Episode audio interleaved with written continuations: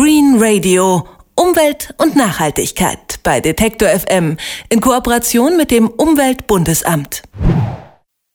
Je mehr Strom in Zukunft aus erneuerbaren Energien kommt, desto wichtiger werden Stromspeicher, damit man zum Beispiel bei einem heftigen Herbststurm die überschüssige Windenergie dann speichern kann.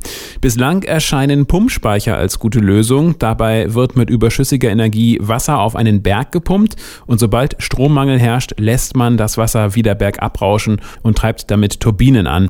Man bekommt die vorher reingesteckte Energie also wieder zurück. Allerdings sind Pumpspeicher sehr aufwendig und teuer und deshalb hat ein Tübinger Wissenschaftler sich eine andere Speichertechnologie ausgedacht. Statt großen Wassermassen will er mit überschüssiger Energie ganze Felsen anheben. Henrik Kirchhoff hat sich das Prinzip erklären lassen.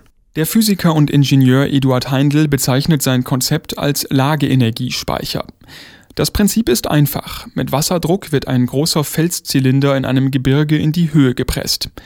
Will man die Energie aus dem Speicher später zurückgewinnen, lässt man den Felsen wieder herabgleiten. Dabei drückt er das Wasser unter sich heraus und treibt damit Turbinen an, die Strom erzeugen. Bauen lässt sich so ein Lageenergiespeicher mit gewöhnlichen Bergbaumethoden, sagt Eduard Heindl. Das heißt, man schneidet unten eine Bodenfläche von dem Zylinder weg, so ähnlich wie beim Steinkohlebergbau.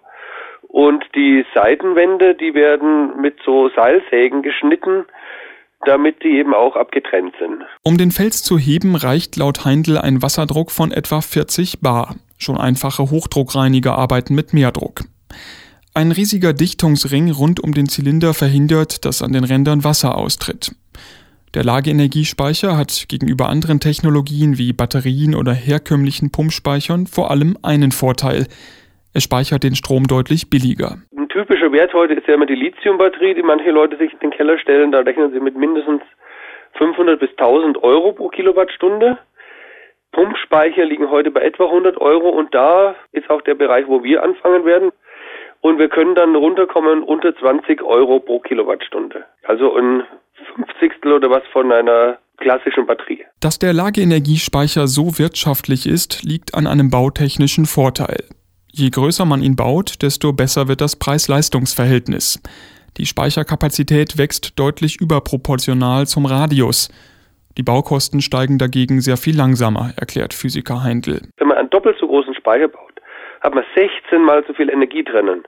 Aber das Bauen des Speichers, das ist ja immer nur dieses Freiliegen dieser Oberfläche und das ist nur viermal so viel. Das heißt, wenn ich den Speicher doppelt so groß baue, dann habe ich nur noch ein Viertel des Preises pro Speicherkapazität. Um dieselbe Kapazität zu erreichen wie das größte deutsche Pumpspeicherkraftwerk, bräuchte man einen Lageenergiespeicher mit einem Durchmesser von 250 Metern. Das ist vergleichsweise wenig, denn das Pumpspeicherkraftwerk hat einen künstlichen Stausee, der mehr als zehnmal so viel Fläche einnimmt und ein Vielfaches des Volumens. Bei voller Ladung würde ein Speicherzylinder dieser Größenordnung 125 Meter aus der Erde ragen, Dafür braucht man den passenden Standort mit gutem, stabilem Gestein. Und da gibt es zum Beispiel im Schwarzwald sehr gute Gesteine oder in der Lausitz.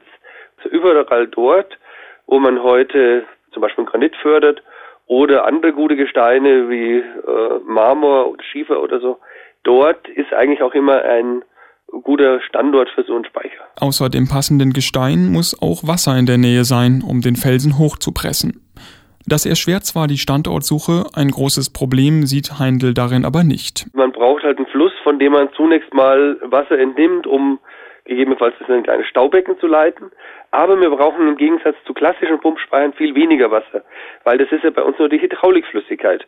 Die Energie wird ja nicht in dem Wasser als solches gespeichert, sondern die wird ja im Fels gespeichert. Für den Anfang schweben ihm kleinere Speicher vor, vielleicht mit einem Zylinderradius von 100 Metern. Damit sie sich rechnen, müssten sie in kürzeren Zyklen aufgeladen und entladen werden. Zum Beispiel könnten sie am Tage überschüssigen Sonnenstrom speichern und ihn nachts wieder abgeben. Langfristig braucht das deutsche Energienetz aber viel größere Speicher. Dann wird man eben auch längere Zyklen fahren, wie zum Beispiel, wenn ein Windfeld vorbeikommt. Vor einer Woche hatten wir starken Wind, jetzt haben wir überhaupt keinen und jetzt hätte man das eben über eine Woche speichern müssen.